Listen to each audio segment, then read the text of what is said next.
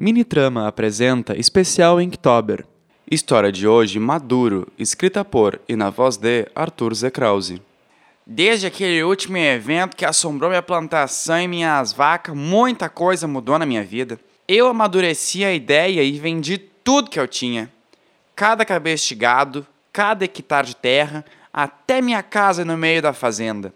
Eu me mudei para a cidade grande para ver se conseguia ficar um pouco em paz. E veja só, nada aconteceu. Sem alienígena, sem assombração, só gente. Mas rapá, muita gente. Esses dias eu estava aqui refletindo com meus botão que o prejuízo que eu tinha com a pesca das minhas vacas não se compara em nada à alienação desse povo da capital que vive para trabalhar e trabalha para gastar. Se na minha fazenda eu via aliens e fantasmas, aqui eu vejo zumbis todas as manhãs, com os copos de café na mão, tentando domar as feras selvagens que eles chamam de ônibus. Eles correm com o corpo duro e muitas vezes não conseguem chegar a tempo, xingando que é uma barbaridade.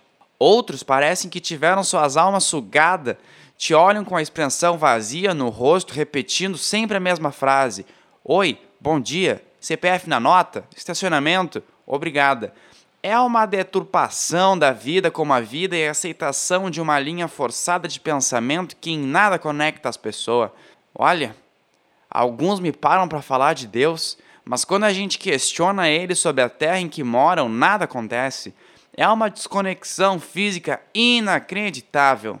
Eu durei uns meses na cidade grande e o que eu vi aqui me fez querer ser aquele louco da fazenda que mora longe de tudo, que vê alien e fantasma e vive para compartilhar essas histórias.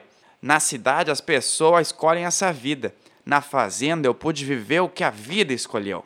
É por isso que eu cancelei todas as vendas e voltei para casa para não sair mais. Agora só me resta esperar o próximo fantasma, a próxima invasão alienígena ou o poltergeist aqui de casa voltar para a gente continuar nosso joguinho de truco.